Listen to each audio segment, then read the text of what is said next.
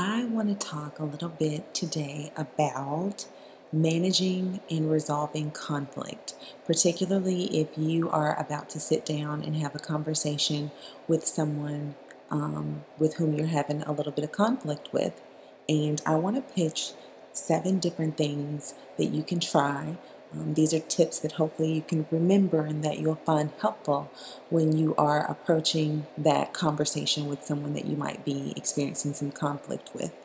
And I'll jump right in. Number one, consider the person with whom you're having conflict with and the willingness of that person to work on resolving the issue. Um, some questions that you might want to ask yourself long before the conversation even begins is are they in denial of the conflict? Do they even think that conflict exists? Um, do I need to adjust my expectations regarding the conversation and what we'll be able to accomplish?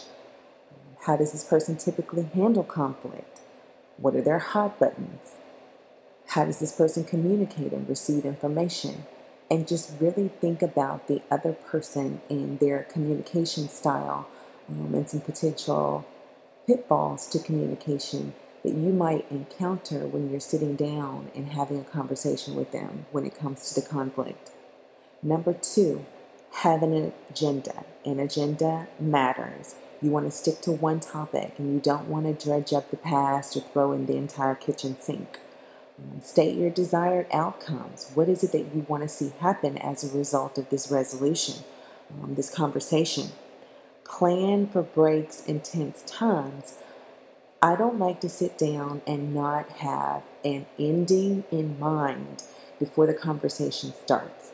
Um, and so, what I mean by that is, we're going to spend about an hour on this, and if we haven't made any, any headway in an hour, we're going to table it and we'll revisit it at a later date and time. Um, with breaks, definitely build in breaks. Um, you can build them in ahead of time and just say we're gonna we're gonna go for 10 minutes and talk across the board and state our positions and opinions what we want to see happen and share our viewpoint. But then after 10 minutes, we're just gonna take an automatic two minute break where no one's saying absolutely anything.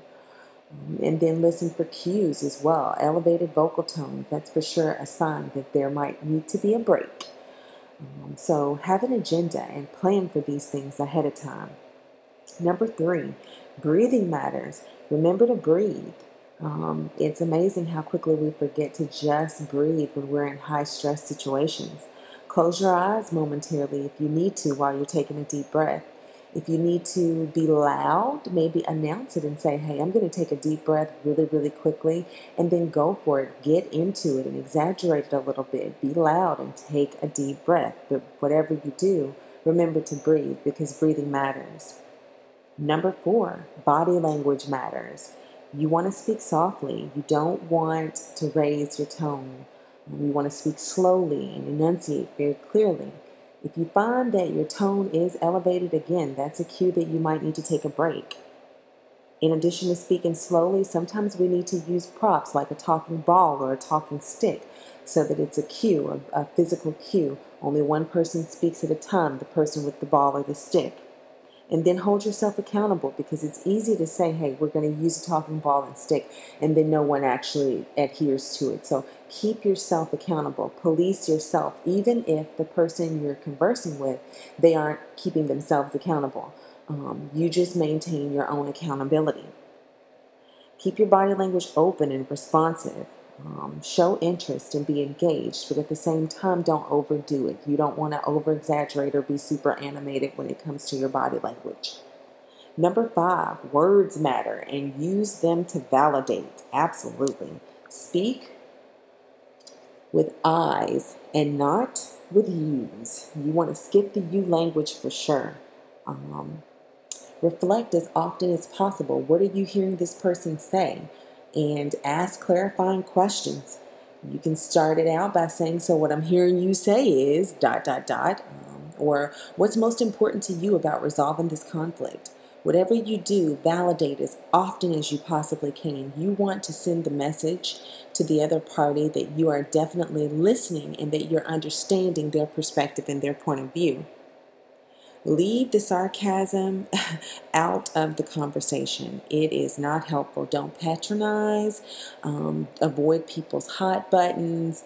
Uh, definitely be cognizant and think it through when you're choosing your words and aim to understand. If that is your mission underneath it all, then your words will typically follow. Um, but pay attention to that because words do matter. Solutions matter. That's number six. Think about win win solutions even before the conversation starts. But definitely throughout the conversation, how can I help you get some of what you need? You know, I want both of us to be able to win when it comes to this. Um, I want to honor your position.